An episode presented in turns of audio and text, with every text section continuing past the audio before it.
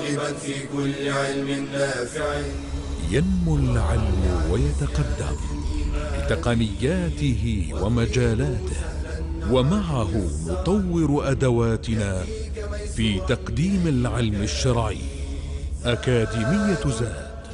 زاد أكاديمية ينبوعها. صاف صاف ليروي غلة الظمآن. هذه عقيدتنا الصحيحة فطرة تنفي الشكوك بواضح البرهان. بشرى لنا زاد أكاديمية للعلم كالأزهار في البستان. السلام عليكم ورحمة الله وبركاته. إن الحمد لله نحمده ونستعينه ونستغفره ونعوذ بالله من شرور أنفسنا ومن سيئات أعمالنا. من يهده الله فلا مضل له ومن يضلل فلا هادي له. وأشهد أن لا إله إلا الله وحده لا شريك له وأشهد أن محمدا عبده ورسوله. صلى الله عليه وعلى آله وأصحابه ومن سار على نهجه واقتفى أثره إلى يوم الدين. ثم أما بعد فأرحب بالإخوة والأخوات المشاهدين والمشاهدات لهذه القناة المباركة قناة زاد العلمية. زادهم الله علما ويقينا وفقها وزادهم الله من فضله وتوفيقه وتسديده. ثم أما بعد كان الحديث في المحاضرة السابقة عن الغلو في الأولياء وأنواع الغلو في الأولياء ومنه ما هو غلو في العبادة ومنه ما هو غلو في الوسيلة وذكرنا أن من الغلو في الوسيلة هو ما سلك به الشيطان بعض الناس في الغلو في الصالحين عند موتهم وذلك بما يتعلق بقبورهم فيأخذ بهم الشيطان خطوة خطوة حتى يوقعهم في الشرك بالله نسأل الله العافية والسلامة. هذا يجرنا إلى الحديث عن موضوع القبور. ونحن نعلم أن القبور شرعت زيارتها. شرع الإسلام وأذن النبي صلى الله عليه وسلم بزيارتها بعد أن منع منها. ومنع النبي صلى الله عليه وسلم من زيارة القبور في أول الأمر لما لتعلق النفوس بتعظيم القبور من أثر في الشرك وخطر في بقاء شيء من آه من آثار الشرك وأدرانه. فلذلك لما كانت الأمة حديثة عهد بإسلام وقريبة من الشرك نهى النبي صلى الله عليه وسلم في أول الأمر من زيارة القبور بالكلية لما بين القبور وزيارتها والشرك من علاقة. ثم لما تمكن الإيمان والتوحيد من قلوب, من قلوب الصحابة رضوان الله تعالى عليهم أذن لهم صلى الله عليه وسلم بزيارتها لما يترتب عليها من مصالح شرعية. لما أمن الجانب الجانب المفسدة عند الصحابة رضي الله تعالى عليهم بعد تمكن التوحيد والإيمان من قلوبهم وهناك جوانب مصالح في الزيارة. أذن النبي صلى الله عليه وسلم بزيارة بالزيارة للقبور فقال كنت نهيتكم عن زيارة القبور ألا فزوروها فإنها تذكركم الآخرة. إذا النبي صلى الله عليه وسلم في هذا الحديث بين بعض من الحكمة التي من أجلها شرعت الزيارة. فقال زوروا القبور فإنها تذكركم تذكر الموت وتذكركم بالآخرة. وكذلك من حكمة زيارة القبور الدعاء للمقبورين والاستغفار آه، والترحم والاستغفار آه، لهم كما جاء في حديث النبي صلى الله عليه وسلم في بيان كيفية الزيارة وكيفية السلام على المقبورين إذا زار الزائر القبور ماذا يقول؟ السلام على أهل الديار من المؤمنين والمسلمين. يرحم الله المستقدمين منا ومنكم المستأخرين وإنا إن شاء الله بكم لاحقون وغيرها من الألفاظ المتقاربة في هذا المعنى. السلام عليكم دار قوم المؤمنين. نحن نحن أنتم المتقدمون ونحن المتأخرون. اللهم لا تحرمنا أجرهم ولا تفتنا بعدهم واغفر لنا ولهم وغيرها من الصيغ التي جاءت في الزيارة. آه، من خلال النصوص التي جاءت في زيارة القبور وتلمس الحكمة من زيارة القبور نلحظ أنها لا تخرج عن مصلحتين وحكمتين. الأولى للمزور وهي الدعاء له وهذا ليس خاصا بزيارته وعند قبره وإنما الدعاء له نافع للميت والأفضل في الدعاء أن يكون في الأماكن التي يمكن أن يتقبل أو أن تكون حرية بالإجابة. في الأماكن الفاضلة والحالات الفاضلة ومنها أن يكون في المساجد أن يدعو الله عز وجل في المسجد لميته أن يدعو الله لميته وهو في سجوده في الصلاة في آخر الليل في مواطن الإجابة. فلا شك أن الدعاء للميت من أنفع ما يلحق بالميت وهو من البر الذي يلحق الأموات. وإذا مات ابن آدم انقطع عمله إلا من ثلاث منها ولد صالح يدعو له يدعو له. فلذلك الدعاء للميت ليس خاصا بالزيارة لكن إذا زار فليدعو. أما الحكمة الظاهرة من زيارة القبور فهي راجعة للزائر. الحكمة الظاهرة في زيارة القبور ترجع منفعتها وفائدتها إلى الزائر. وهذا ظاهر في أحاديث النبي صلى الله عليه وسلم. ولذلك قال عليه الصلاة والسلام كما جاء في الحديث تذكر الموت كما في صحيح مسلم. وقال تزهد في الدنيا. وقال تذكر الآخرة. وقال ترقق القلب وتدمع العين. هذه المصالح كلها راجعة إلى الزائر وليس إلى المزور فإنها تذكر الموت وهذه مصلحة الزائر لأنه يغفل في هذه الحياة ومشاغلها فإذا زار القبر تذكر أن هذا مصيره وأنه في يوم من الأيام سيكون في هذه الدار وسيكون جارا لهؤلاء المقبورين فيكون في ذلك آه، يكون فيه إيقاظا لقلبه. واستعدادا للقاء ربه وللنزول في هذه المنازل. فإنها تزهد في الدنيا كما قال صلى الله عليه وسلم في الحديث الذي رواه ابن حبان في صحيحه. تزهد في الدنيا إذا رأى الإنسان الموتى والقبور وهؤلاء تجار وفقراء وكبار وصغار وأغنياء وملوك كلهم صاروا تحت الثراء وانقطعوا عن الدنيا هذه. فتجعل الإنسان يزهد في هذه الدنيا ويقبل على ما ينفعه من أعمال الدار الآخرة. منها كما قال صلى الله عليه وسلم تذكر الآخرة. فعند زيارة القبور يتذكر الإنسان أن هذا مصيره وأنه سيدفن كما دفن غيره وأنه سيسأل وسيبعث وإلى آخره من أمور الآخرة فتذكر الإنسان بالدار الآخرة. ومنها كما في حديث وهذا الحديث جاء في أبي داود والنسائي تذكر الآخرة. وجاء عند الحاكم في مستدركه قال فإنها ترقق القلب وتدمع العين والإنسان في حاجة إلى آه، الرقائق التي يرقق قلبه وتلين قسوته ومن أعظم ما يرقق القلب مع ذكر الله عز وجل هو زيارة القبور. فهذا هو ما ينتظرنا. في يوم من الأيام سنكون مجاورين لهؤلاء. فنلاحظ من جملة هذه الأحاديث أنها في مصلحة الزائر. أما المزور فإنما هو الدعاء والدعاء ليس خاصا بأن يكون عند قبره وإنما يكون في أي مكان آخر. بل في الأماكن الفاضلة والحالات الفاضلة والأزمنة الفاضلة قد يكون أحرى للقبول. لكن الإنسان إذا زار القبر تذكر الميت وذكر ودعا له. من أهم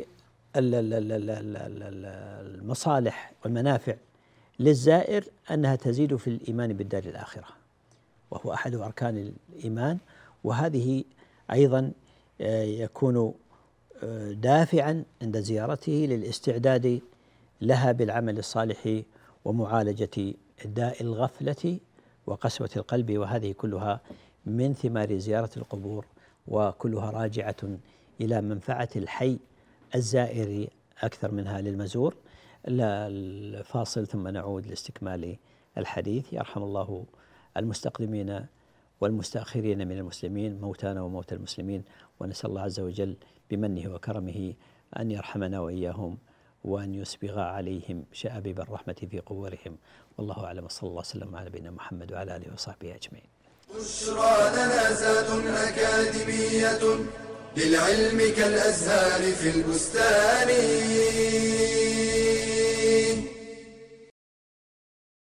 من أعظم الأخطار التي تهدد المجتمع وتجعل بناءه هشا ضعيفا. جهل المرأة بما تحتاج إليه من أمور دينها ودنياها وشؤون حياتها فهي الساعد الآخر لبناء المجتمع. فالمرأة الجاهلة لا يمكنها القيام بتربية صحيحة أو إعانة لأبنائها على التعلم والرقي بل ربما أنشأتهم على أفكار خاطئة أو معتقدات فاسدة. فبالجهل تتبرج المرأة فتفتن نفسها وغيرها وبالجهل تضيع المرأة حق زوجها وتنفره من البيت فيتفرق شمل الأسرة. وبالجهل وقعت كثير من النساء في الخرافات والسحر والشعوذة. فالواجب على المرأة أن تحرص على طلب العلم والا يمنعها الحياء من ذلك فإنه لا حياء في طلب العلم. كما قالت أم المؤمنين عائشة رضي الله عنها نعم النساء نساء الأنصار لم يكن يمنعهن الحياء أن يتفقهن في الدين. بشرى لنا زاد أكاديمية للعلم كالأزهار في البستان. السلام عليكم ورحمة الله وبركاته.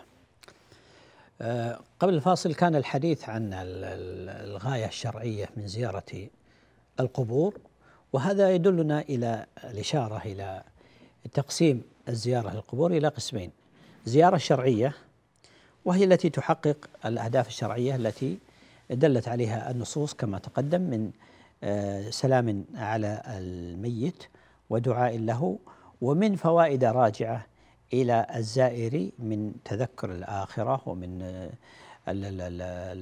تذكر الموت ومن ترقيق القلب ودمع العين والتزهيد في الدنيا. فهذه هي الزيارة الشرعية وهي التي يقصد بها السلام على الميت والدعاء له وتذكر الموت واتباع هدي النبي صلى الله عليه وسلم في الزيارة في لتحقيق الأغراض الشرعية التي نص عليها الشارع الحكيم وجاءت في حديث النبي صلى الله عليه وسلم وكما أسلفنا كلها راجعة إلى وأغلبها راجعة إلى الزائر نفسه. وهذه الزيارة تكون خاصة بالرجال أما النساء فالصحيح آه، ان ان ان أن منع زيارة النساء للقبور باق من غير نسخ ولم ينسخ بل تأكد ذلك من قول النبي صلى الله عليه وسلم لعن الله زائرات القبور وفي رواية لعن الله زوارات القبور واللعن على الفعل من أدل الأدلة على تحريمه من أدل الأدلة على تحريمه. وذلك والله تعالى أعلم أن الله نظر إلى ما جبل الله عليه المرأة من قوة العاطفة وعدم التحكم في عواطفها فالغالب أنها عند زيارة القبر أو قبور آه، أحبابها أنها قد تتأثر وتؤذي نفسها وتؤذي آه، المزور بالبكاء عليه والصراح وغير ذلك من الأمور فالشريعة إنما جاءت مبناها على على تحريم الفعل إذا كانت مفسدته أرجح من مصلحته ورجحان المفسدة هنا أعظم من المصلحة رجحان المفسدة هنا في زيارة المرأة للقبور أعظم من المصلحة. ولا شك أن الشريعة جاءت لتحقيق المصالح ودرء المفاسد وهذه من محاسن آه، الشريعة. أما النوع الثاني من أنواع الزيارة فهي الزيارة الممنوعة وهي على نوعين زيارة بدعية وزيارة شركية. زيارة بدعية وهي إذا كان يظن الزائر أن الدعاء عند القبر مستجاب أو أنه من من أفضل أنه أفضل من الدعاء في غيره من الأماكن أو إلى غير ذلك من الأمور فهذه أو أن يتصرف بتصرفات بالتوسل بهذا المقبور وبدعاء الله تعالى عنده أو غير ذلك من الأمور البدعية التي لا تصل إلى درجة الشرك الأكبر. أو زيارة شركية وهي إذا وصل به الأمر إلى أن يطلب من الميت وصاحب القبر قضاء الحاجات أو أن يسأل الميت ويتوسل به إلى الله سبحانه وتعالى ويستغيث به وغير ذلك من الصور. فهذه الصور منها ما هو شرك مخرج من الملة والعياذ بالله ومنه ما هو من البدع المغلظة. نسأل الله العافية والسلامة. فإذا الزيارة للقبور على نوعين زيارة شرعية وهي ما كانت مضبوطة بالضوابط الشرعية وتحقيق المصالح الشرعية وزيارة بدعية وشركية وهي ما تجاوز فيه المرء حدود الشرع. فهذه تؤدي إلى بدعة قد تتغلظ البدعة إلى أن تصل إلى الشرك والعياذ بالله كما تقدم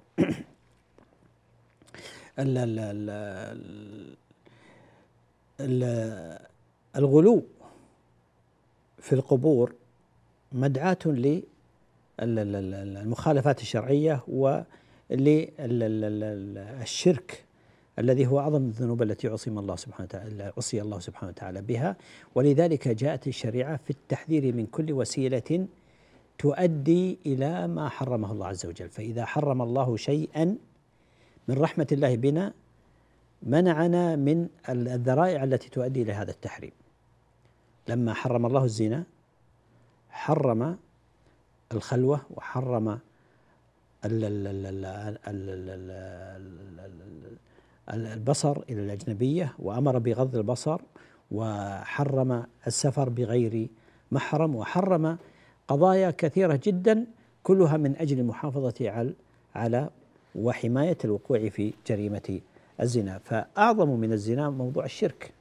فلذلك لما حرم الله الشرك وجاءت الرسل وأنزلت الكتب من أجل توحيد الله عز وجل والنهي عن الشرك حرم جميع الوسائل التي تؤدي إليه. ومنها ما يتعلق بالقبور لأن علاقة الشرك بالقبور علاقة وطيدة وعلاقة يعني آه، قديمة. وأول ما دخل الشرك إلى البشرية عن طريق الغلو في الأموات والصالحين وأصحاب القبور. ولهذا نهى النبي صلى الله عليه وسلم أصحابه في أوائل الإسلام عن زيارة القبور كما تقدم. سدا لذريعة الشرك لأنهم حدثاء عهد بالإسلام.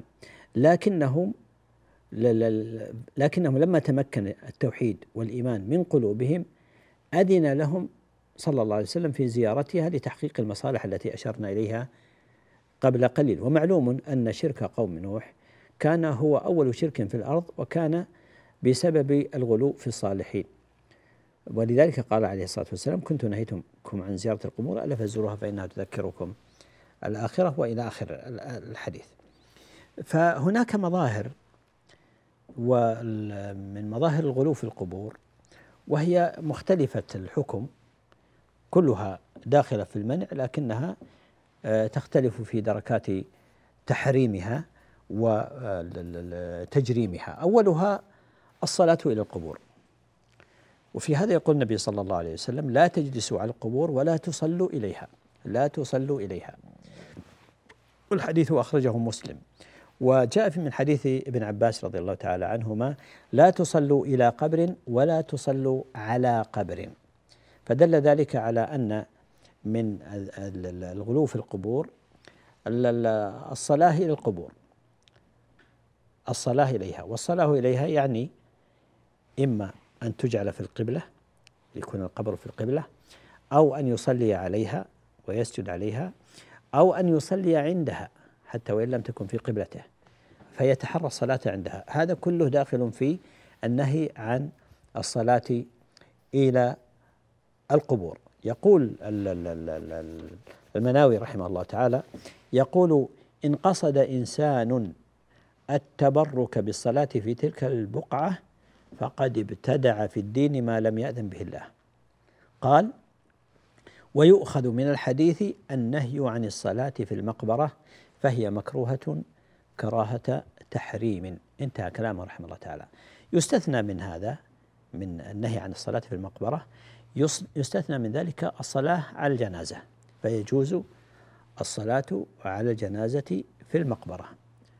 يجوز الصلاة على الجنازة في المقبرة آه، على الميت قبل أن يقبر. بل ويجوز الصلاة على الميت ولو بعد قبره ولو بعد أن يقبر لمن لم يصلى عليه أو لمن كان قريبا له وفاته أن يصلي عليه.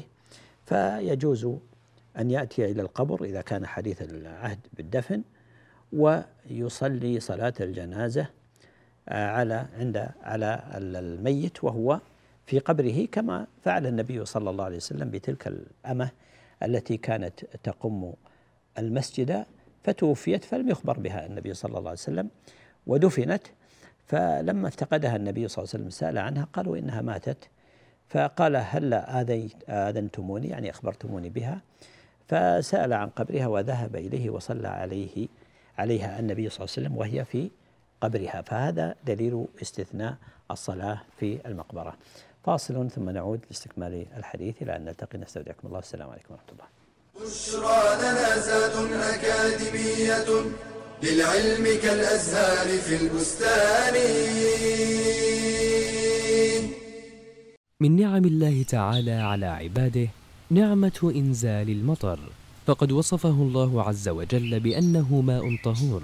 فقال وأنزلنا من السماء ماء طهورا كما وصفه بأنه ماء مبارك في قوله تعالى ونزلنا من السماء ماء مباركا فأنبتنا به جنات وحب الحصيد وقد كان لرسول الله صلى الله عليه وسلم عند نزول المطر سنن قولية وسنن فعلية. فمن سننه القولية قوله عليه الصلاة والسلام اللهم صيبا نافعا وقوله مطرنا بفضل الله ورحمته ويدعو الإنسان بما شاء.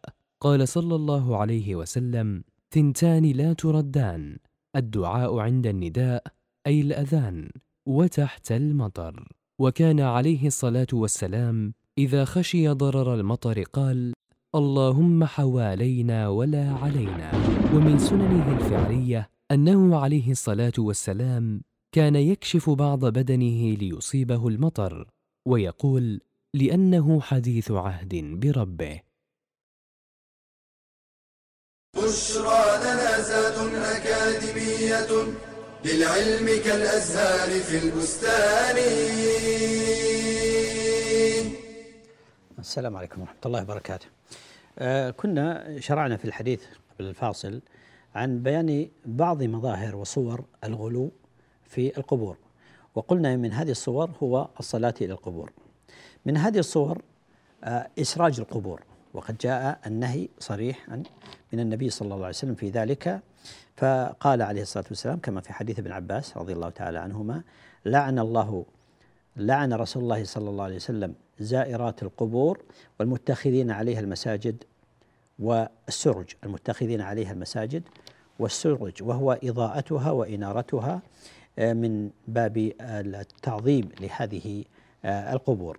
ولهذا يقول ابن تيمية رحمه الله تعالى في هذا يقول يحرم الإسراج على القبور واتخاذ المساجد عليها وبينها ويتعين إزالتها ولا أعلم فيه خلافا ولا أعلم فيه خلافا.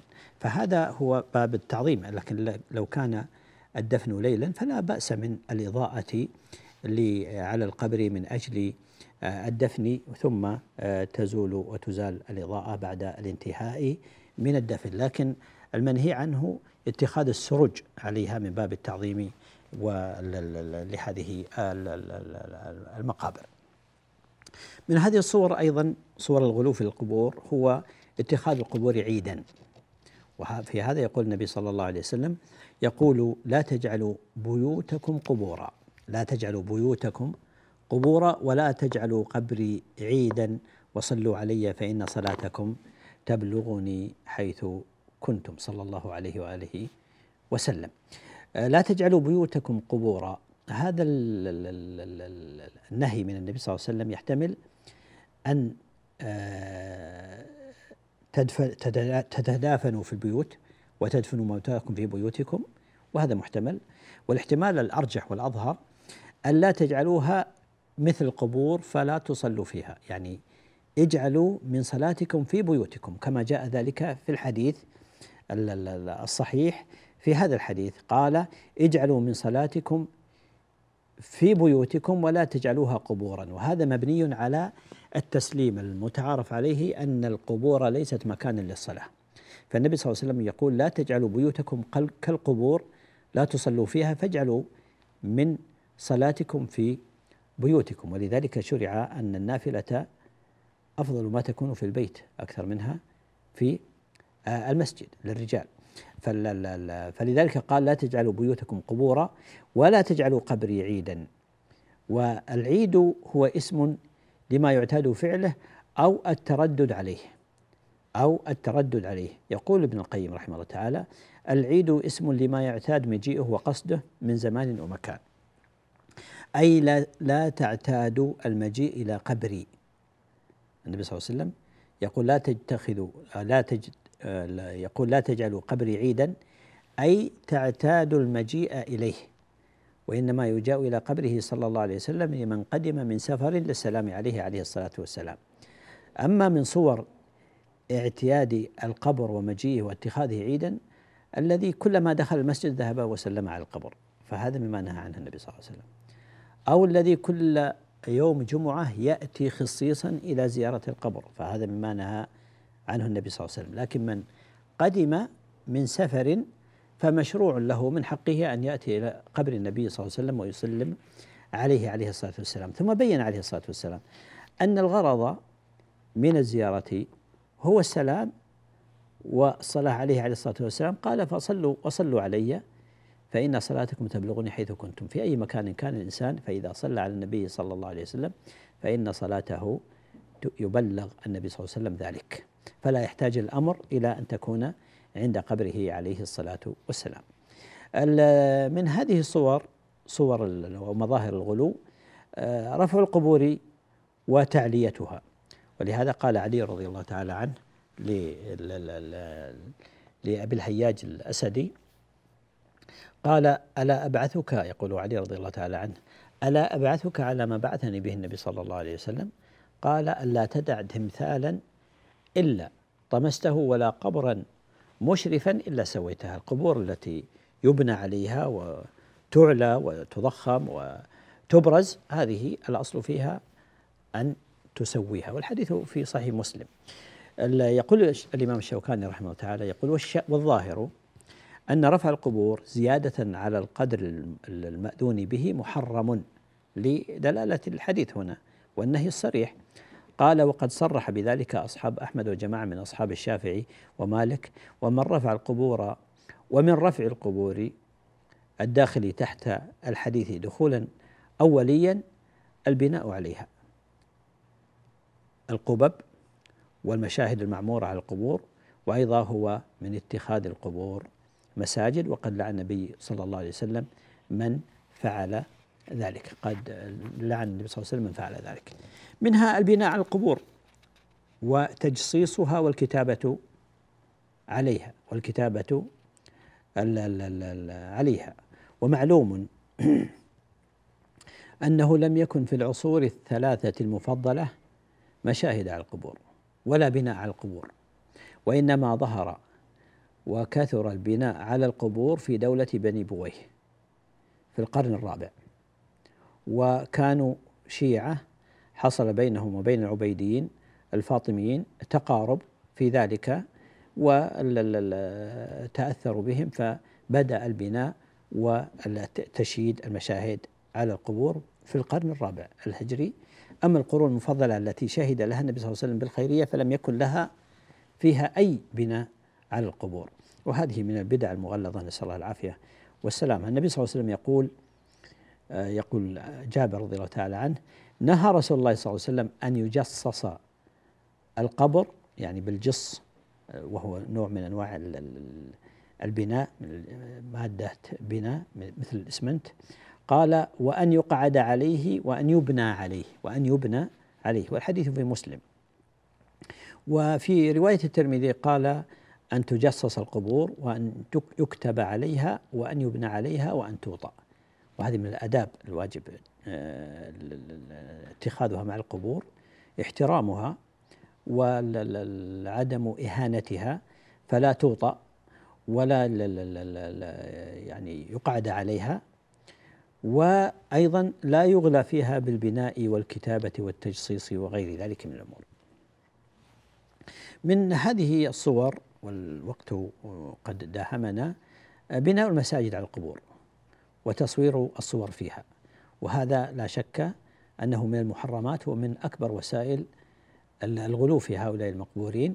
والأصل في ذلك ما ورد من حديث عائشة أن أم حبيبة وأم سلمة رضي الله تعالى عنهن ذكرتا كنيسة راينها بالحبشة في هجرتهم إلى الحجره الحبشة الهجرة الأولى. وما فيها من تصاوير فذكرنا ذلك لرسول الله صلى الله عليه وسلم فقال إن أولئك إذا كان فيهم الرجل الصالح فمات بنوا على قبره مسجدا وصوروا فيه تلك التصاوير أو الصور أولئك شرار الخلق عند الله أولئك شرار الخلق عند الله يوم القيامة. فهذا يدل هذا الحديث يدل على تحريم بناء المساجد على القبور وتصوير صورهم وأن هذا من فعل النصارى الذين أمرنا النبي صلى الله عليه وسلم بمخالفتهم وعدم التشبه بهم. ولا ريب أن كل واحد منهما محرم. التصوير محرم والبناء محرم فكيف إذا اجتمعا في مكان واحد؟ بل هذه من آخر وصايا النبي صلى الله عليه وسلم كما في حديث عائشة وعبد الله بن عباس رضي الله تعالى عنهما عنهم قال لما نزل برسول الله صلى الله عليه وسلم يعني الموت طفق يطرح خميصة له صلى الله عليه وسلم على وجهه فإذا اغتم بها كشفها عن وجهه صلى الله عليه وآله وسلم. فقال وهو كذلك يعني في تلك ال- الحالة وهو في آه، يعني آه، أيامه الأخيرة صلى الله عليه وآله وسلم قال لعنة الله على اليهود والنصارى اتخذوا قبور أنبيائهم مساجد. اتخذوا قبور أنبيائهم مساجد، لماذا لعن النبي صلى الله عليه وسلم وهو في هذا المقام؟ يحذر ما صنعوا؟ قالت عائشة ولولا ذلك لأبرز قبره صلى الله عليه وسلم ولكنه دفن في بيتها حتى لا يبنى عليه ويبرز فيتخذ يعني يعني يغلى فيه صلى الله عليه وآله وسلم. وهذا من حمايته عليه الصلاة والسلام للتوحيد بأبيه وامي ونفسي عليه وعلى آله وأصحابه أفضل الصلاة وأتم التسليم. بهذا نكون قد انتهينا من آه، هذا اللقاء وهذه المحاضرة. إلى أن نلتقي بكم في لقاء قادم إن شاء الله. أستودعكم الله الذي لا تضيع ودائعه. اللهم إني أعوذ بك أن أشرك بك شيئا وأنا أعلمه وأستغفرك لما لا أعلمه. يجب علينا جميعا التناصح والحذر من أي صورة من صور الشرك صغيره وكبيره جليه وخفيه. ومن الذرائع المؤدية إليه ومن أعظمها ما يتعلق بالقبور فنسأل الله العافية والحماية والسلامة. والله تعالى أعلم وصلى الله وسلم على نبينا محمد وعلى آله وصحبه أجمعين. سبحانك اللهم وبحمدك أشهد أن لا إله إلا أنت أستغفرك وأتوب إليك. والسلام عليكم ورحمة الله وبركاته. يا راغبا في كل علم نافع. ينمو العلم ويتقدم بتقنياته ومجالاته. ومعه نطور أدواتنا في تقديم العلم الشرعي أكاديمية زاد. زاد أكاديمية ينبوعها صاف صاف ليروي غلة الظمآن. هذه عقيدتنا الصحيحة فطرة. تنفي الشكوك بواضح البرهان. بشرى لنا زاد أكاديمية للعلم كالأزهار في البستان.